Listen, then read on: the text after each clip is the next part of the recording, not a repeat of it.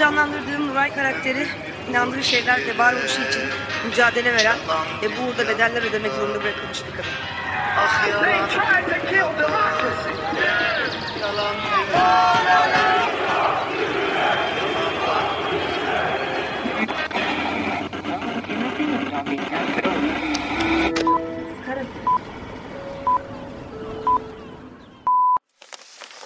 Geçen yılın ardından.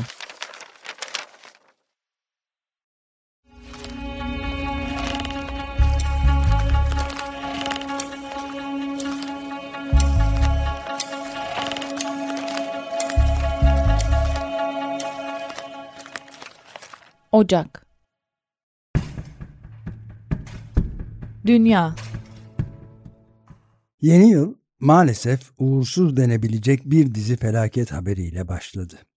Askeri gerilimin üst düzeyde olduğu Kore Yarımadası'nda Kuzey Kore 2022'nin son gününde Japon denizine doğru 3 adet balistik füze fırlattı. Füzelerin denize düştüğü açıklanırken Kuzey Kore yönetiminin yıl boyunca yaptığı füze denemelerinin 70'i geçtiği açıklandı. Güney Kore'de yılın ilk gününe askeri tatbikat yaparak başladı.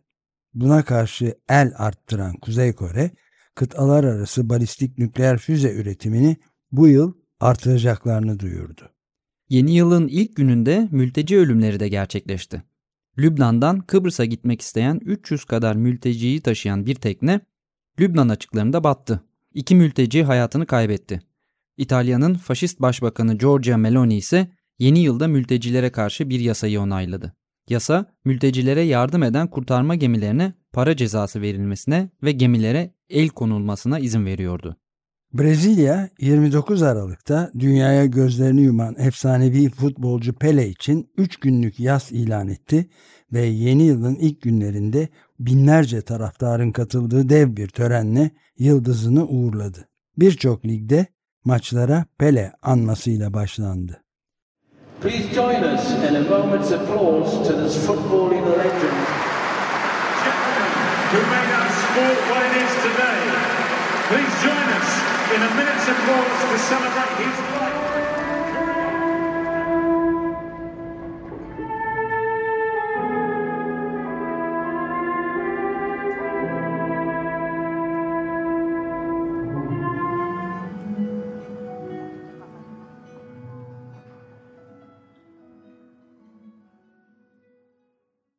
Yeni yılın ilk gününde güzel haberler de yok değildi. Brezilya'nın aşırı sağcı hatta faşist başkanı Bolsonaro 1 Ocak'ta görevi Lula da Silva'ya devretti. Gerçi kaybettiği seçimleri hileli olarak ilan etmeye devam ettiği için Trump'ın yaptığı gibi o da devir teslim törenine katılmadı ve ilginç bir tesadüf olarak Trump'ın yaşadığı Florida'ya gitti ama yine devir teslim gerçekleşti. Ancak daha ilk haftanın sonunda ülkede işler karıştı. Binlerce Bolsonaro taraftarı aşırı sağcı, başkent Brezilya'daki Ulusal Kongre binasını, Başkanlık Sarayı'nı ve Yüksek Mahkeme binasını basarak ele geçirdi.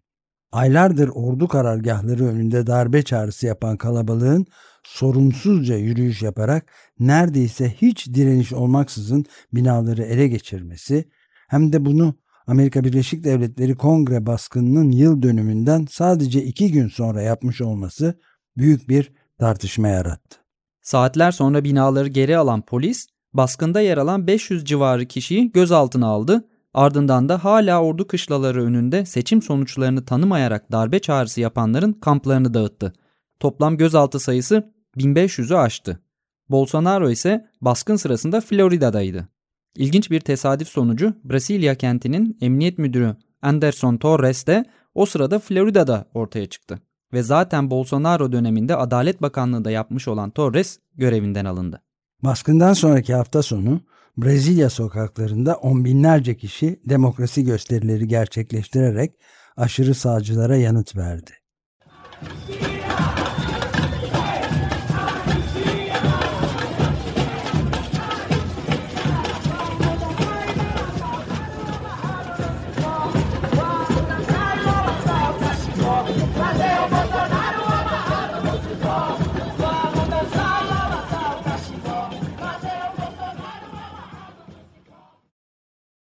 İsrail'in aşırı sağcı Ulusal Güvenlik Bakanı Itamar Ben-Gvir, Filistin yönetimi ve İsrail muhalefetinin uyarılarına rağmen işgal altındaki Doğu Kudüs'te Mescid-i Aksa ve Kubbetüs Sahra'nın yer aldığı Haremüş Şerif'e gitti.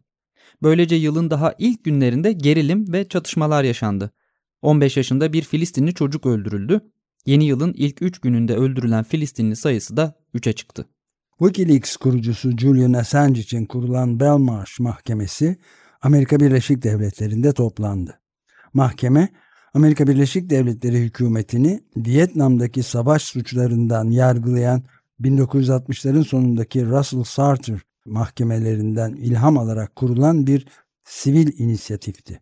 Mahkemede Birleşik Krallığın Amerika Birleşik Devletleri'ne iade etme kararı aldığı Assange'in özgürlüğüne kavuşturulması, dünyada basın özgürlüğüne karşı girişilen saldırıların sona erdirilmesi konusunda gazeteciler, ifşacılar, hukukçular, yayıncılar ve milletvekilleri tanıklık yaptılar.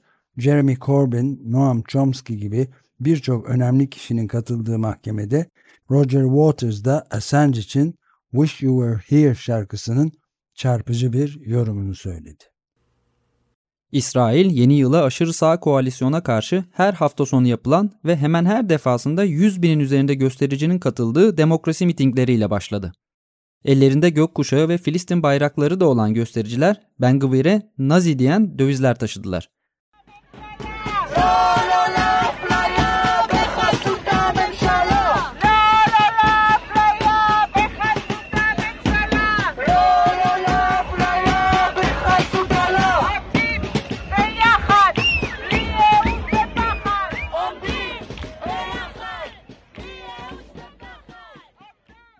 Ancak Ben Gvir'in yanıtı İsrail topraklarında kamuya açık alanlarda Filistin bayrağı taşınmasını yasaklamak oldu. Ulusal Güvenlik Bakanı Ben Gvir, kararın gerekçesi olarak 40 yıldır tutuklu bulunan bir Filistinlinin serbest kaldıktan sonra Filistin bayrağı ile kutlama yapmasını gösterdi. Ocak ayının son günlerinde ise önce İsrail güçleri Cenin kampına baskın yaparak 9 kişiyi öldürdü Ertesi günde Doğu Kudüs'te bir sinagog çıkışında gerçekleştirilen terör saldırısında 7 İsrailli sivil öldürüldü. Aşırı sağcılar bazı yerlerde Filistinlilerin evlerini yaktı, yolları kapatıp Arap sürücülere saldırdı. Aşırı sağcı hükümet terör saldırısı düzenleyen kişilerin ailelerinin tüm sosyal haklarını elimden alıp onları deport etme ve evlerini de yıkma kararı aldı. Bu yaşananlara rağmen Saldırıların hemen ardından gerçekleşen demokrasi eylemlerinin üçüncüsüne 60 bin İsrailli katıldı.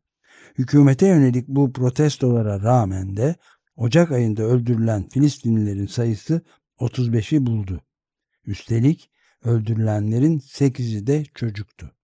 Dünya Ekonomik Forumu bir kez daha binlerce siyasetçi ve küresel zenginin katılımıyla Davos'ta gerçekleştirildi.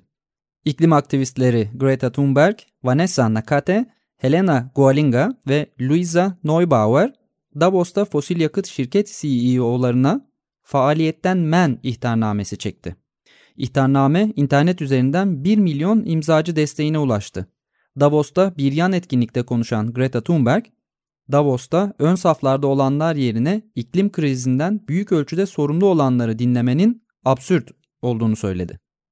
Zirvede Yeniköy Kemerköy termik santrallerine kömür sağlamak için İkizköy'deki Akbelen Ormanı'nda ocak açmak isteyen ve yöre halkının bütün direnişine ve yürütmeyi durdurma kararlarına karşı ağaç kesimi yapan Limak şirketi yönetim kurulu başkanının konuşma yapması da oldukça anlamlıydı.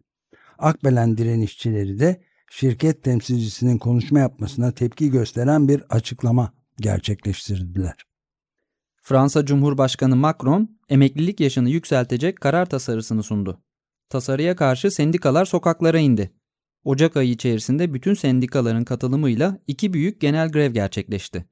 Grev sırasında yüzlerce noktada toplam 1 milyonun üzerinde işçi sokağa indi. Birleşik Krallık'ta ise geçen yıl yasalaşan ve iklim aktivizmini hedef alan gösteri sınırlamalarının ardından bu kez de son aylarda yükselen grev hareketini hedef alarak grevleri sınırlandıran bir yasa parlamentoya sunuldu ve Lordlar Kamerası'nda onaylandı.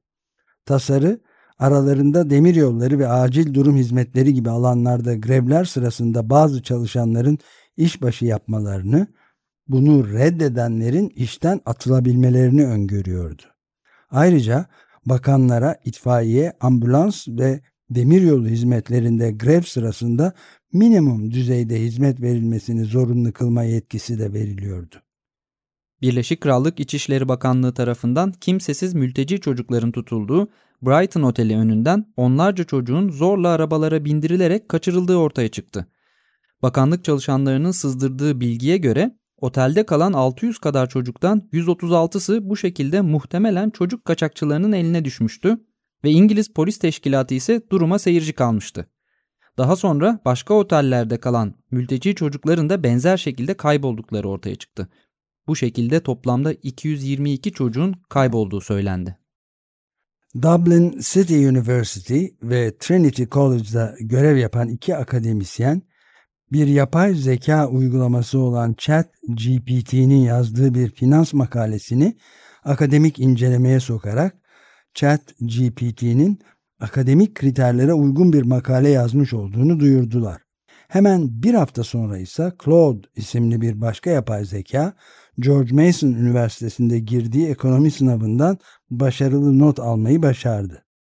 Sosyal bilimlerin en teknokratik alanı olan finans ve ekonomi, böylece yapay zekanın kontrolüne doğru ürkütücü bir adım atmış oldu.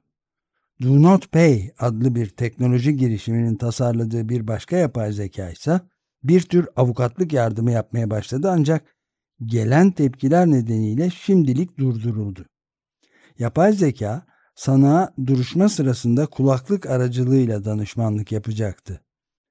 Bu haberlerden kısa bir süre sonra yine Chat GPT bu sefer de tıp alanında geçilmesi zor olan bir lisans sınavına ardından da bir hukuk lisans sınavına sokuldu. Chat GPT her iki sınavdan da yeterli notları elde etti ve hem tıp hem de hukuk alanında lisans almaya hak kazandı. Ayın son günlerinde ise bu kez özel bir yapay zeka ilk kez yeni bir iklim modellemesi için kullanıldı. Çok sayıda veriyi analize eden uygulama gezegenin 10 yıl içerisinde 1,5 derece ısınmış olacağını ortaya koydu.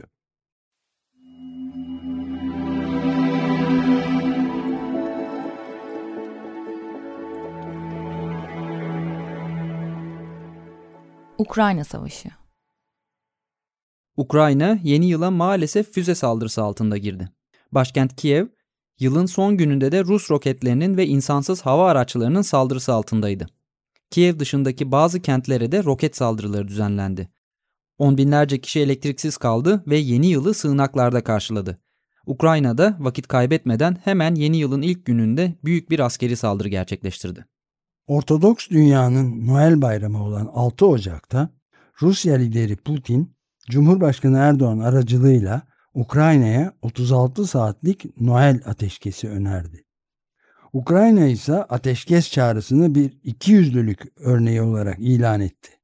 Rusya'nın bölgeye mühimmat ve asker taşımak istediğini belirterek ateşkesi reddetti. Savaş Ocak ayında Donetsk bölgesinde Bakhmut kentinde yoğunlaştı. Putin'e en yakın isimlerden olan ve Wagner şirketi CEO'su Yevgeny Prigojin on binlerce paralı Wagner askerinin Bakhmut kentini alabilmek için apartman apartman savaşmak zorunda kaldıklarını söyledi. İki tarafında binlerce ölü verdiği iddia edildi. Ukrayna Savaşı'nın ekolojik maliyeti açıklandı. Toplam 2220 ayrı çevresel etki belirlendi. Karadeniz'deki denizaltı ve gemi hareketliliği sonucu akustik travma nedeniyle 700 kadar Yunus'un öldüğü, toprağın silah kimyasalları ve mayınlar sebebiyle kirlendiği 16 Ramsar alanından 8'inin Rus ordusu tarafından işgal edildiği açıklandı.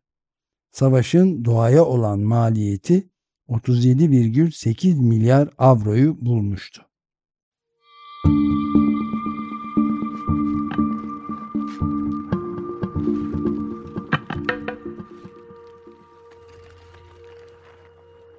Türkiye Yeni yıla cezaevinde giren gezi tutukluları Osman Kavala, Mücella Yapıcı, Çiğdem Mater, Hakan Altınay, Mine Özer'den, Can Atalay, Tayfun Kahraman ve Yiğit Ekmekçi yeni yıl mesajlarını paylaştılar ve mücadeleye devam dediler. 5 yıldan uzun süredir hapiste tutulan Osman Kavala, yeni yılda ülkemizin siyasi dengelerinin hukuk devleti olma yönünde değişmesini, cezaevlerinde insanların, madenlerde işçilerin, sokaklarda kadınların ölümlerine seyirci kalınmadığı, özgürlüklerin ve demokrasinin yaşandığı bir ülkeye kavuşmamızı diliyorum, dedi. Gazeteciler Cemiyeti Başkanı Nazmi Bilgin, 10 Ocak Çalışan Gazeteciler Günü'nde 2022 yılında 78 gazetecinin gözaltına alındığını, 60'tan fazla gazetecinin saldırıya uğradığını, 43 gazetecinin cezaevinde olduğunu açıkladı ve bu ortamda Çalışan Gazeteciler Günü'nü kutlayamadıklarını söyledi. Türkiye'nin bir diğer yeni yıl haberi de bir politik suikast oldu. Ülke Ocakları eski başkanı Sinan Ateş, Ankara'da vurularak öldürüldü. Ateş'in MHP liderliğiyle sorunlar yaşamakta olduğu ve öldürülmeden kısa süre önce de İyi Parti ile görüştüğü öğrenildi. Cinayetle ilgili olarak MHP İstanbul yöneticilerinden Ufuk Köktürk gözaltına alındı. Bir başka şüpheli Ülke Ocakları Genel Merkezi eski yöneticisi Tolga Han Demirbaş ise MHP Mersin Milletvekili Olcay Kılavuz'un evinde yakalandı. Yakalanamayan tetikçi Eray Özyağcı'yı İstanbul'dan bir transporter araçla Ankara'ya getirdikleri belirlenen iki kişi ise özel harekat polisi çıktı. Cinayete dair MHP'nin ve AKP'nin hiç açıklama yapmaması hatta başsağlığı dahi dilememesi tartışmalara yol açtı. Anayasa Mahkemesi HDP'nin hazine yardımı hesaplarına geçici olarak blokaj konulmasına karar verdi. Karar 7'ye karşı 8 üyenin oyuyla alınmıştı. HDP ve muhalefet karara tepki gösterdi. Anayasa Mahkemesi 2018'de çıkan ve o hali kalıcı hale getireceği savunulan torba kanundaki birçok düzenlemeyi iptal etti. Mahkeme ihraç edilen akademisyen, subay ve dışişleri personelinin eski görevlerine dönmesinin önünü açtı. Türk Tabipleri Birliği Merkez Konseyi Başkanı Profesör Doktor Şebnem Korur Fincancı'nın tutuklu yargılandığı davanın duruşmasında karar çıktı. Silahlı terör örgütü propagandası yapmak suçlamasıyla 2 yıl 8 ay 15 gün hapis cezasına karar veren mahkeme heyeti tutuklu kaldığı süreyi dikkate alarak Fincancı'nın tahliyesine karar verdi. Fincancı'nın tahliyesi duruşma salonunda ve cezaevi çıkışında coşkuyla karşılandı. Fincancı cezaevinden çıkar çıkmaz barışı savunmaya devam edeceğini açıkladı.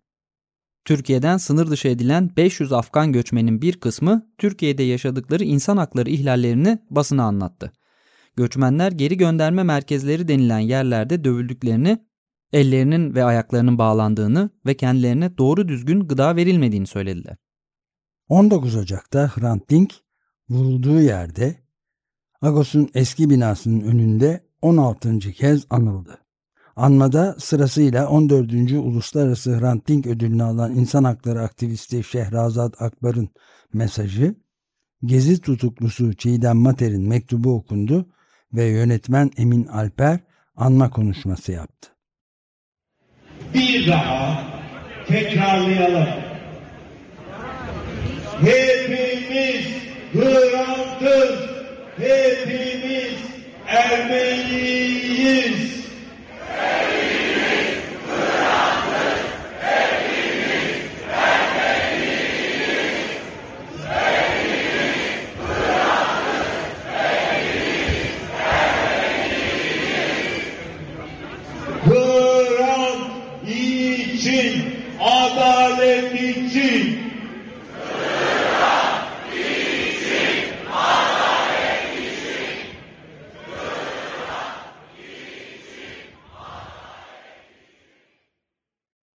Genel seçimler öncesi 6 muhalefet partisinin oluşturduğu Millet İttifakı'nın hükümet programını içeren ortak politikalar mutabakat metni açıklandı. 244 sayfalık metinde 2000'den fazla madde farklı partilerden isimler tarafından kamuoyuna tanıtıldı ama bu metin hükümete yakın medya kanallarında pek bir haber değeri bulamadı.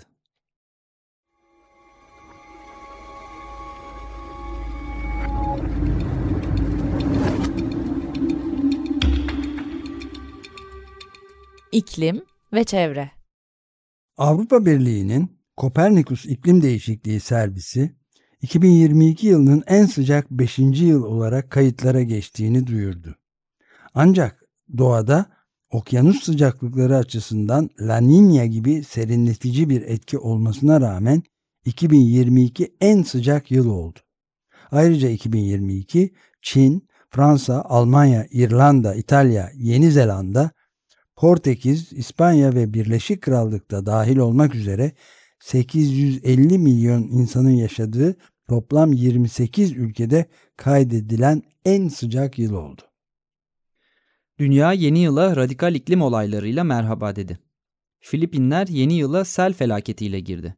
Yarım milyondan fazla insanın etkilendiği ve 50 bin kişinin tahliye edildiği sellerde en az 49 kişi hayatını kaybetti.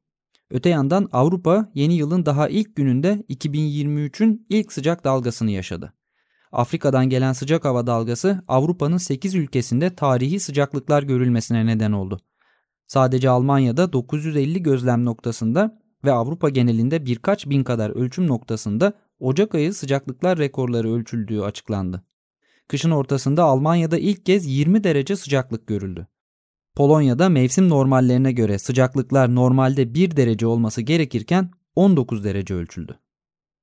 Hemen sonraki hafta ise Afganistan'da şiddetli soğuklar can aldı. Bazı yerlerde eksi 33 dereceye kadar düşen sıcaklıklar sebebiyle en az 124 kişi ve 70 bin hayvan öldü. Aşırı soğuklar Japonya, Kuzey Kore ve Çin'i de vurdu.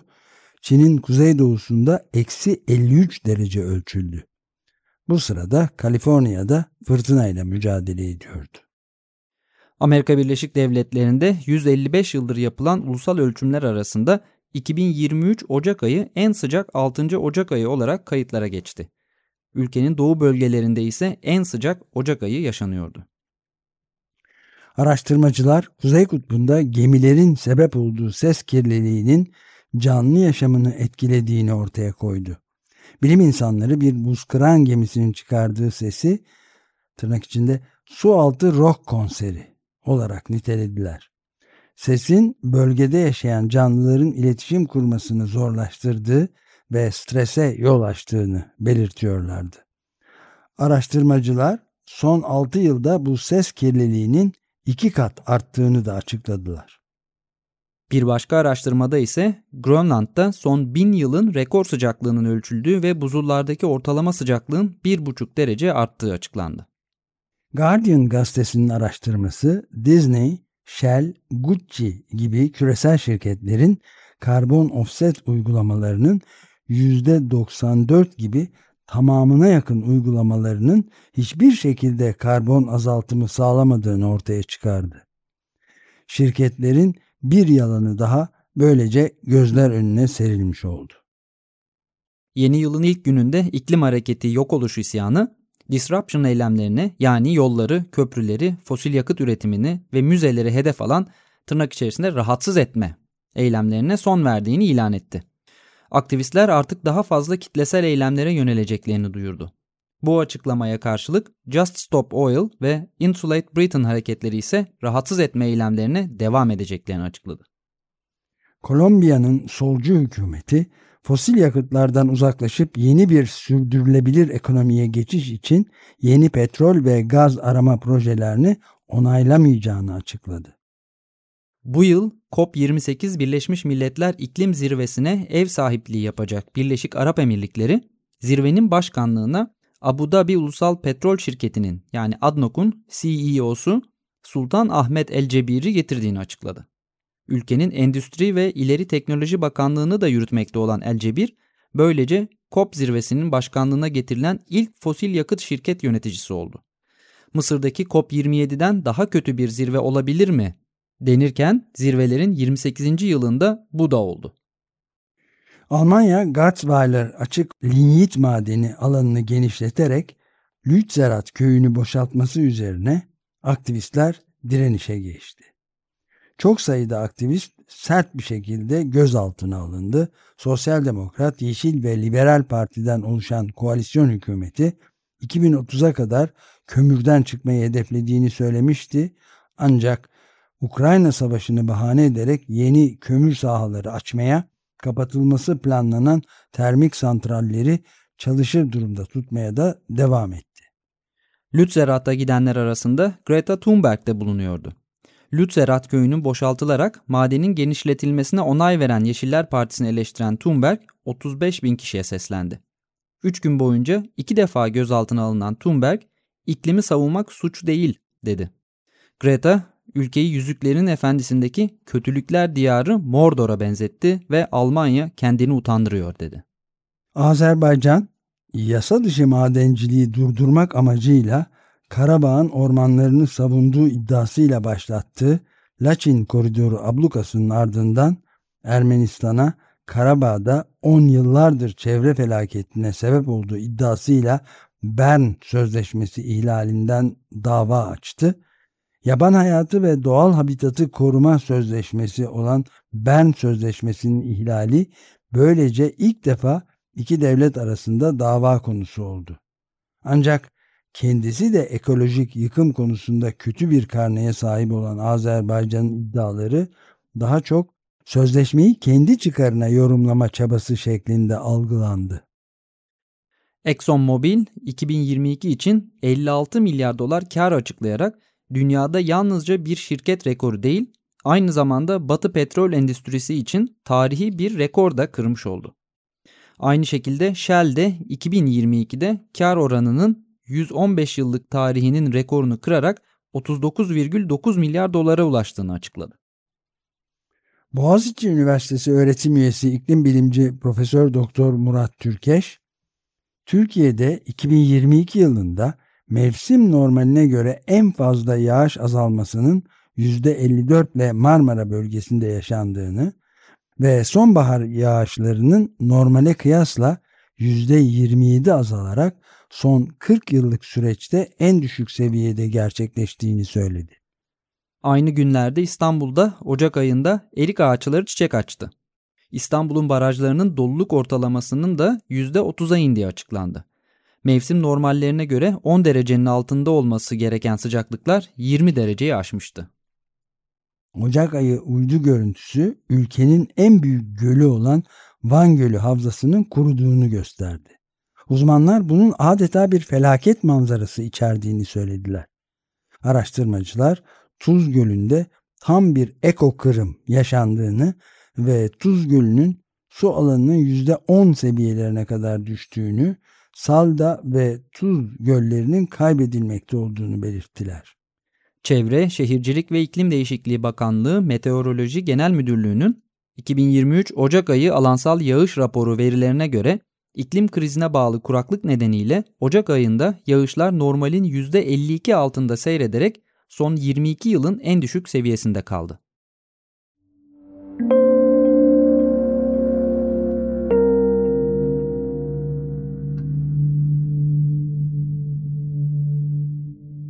Ayın Sözü Mevcut ekonomik gerçeklik temel insani değerlere hakarettir. Aşırı yoksulluk son 25 yıldır ilk kez artıyor ve 1 milyara yakın insan açlık çekiyor. Ama milyarderler her gün kazanıyor. Pandemi döneminde küresel servetin üçte ikisinin en zengin yüzde birlik kesime gittiğini açıklayan yeni rapor üzerine, Oxfam İngiltere İcra Kurulu Başkanı Dennis Riskandarajah'ın sözleri. BBC Türkçe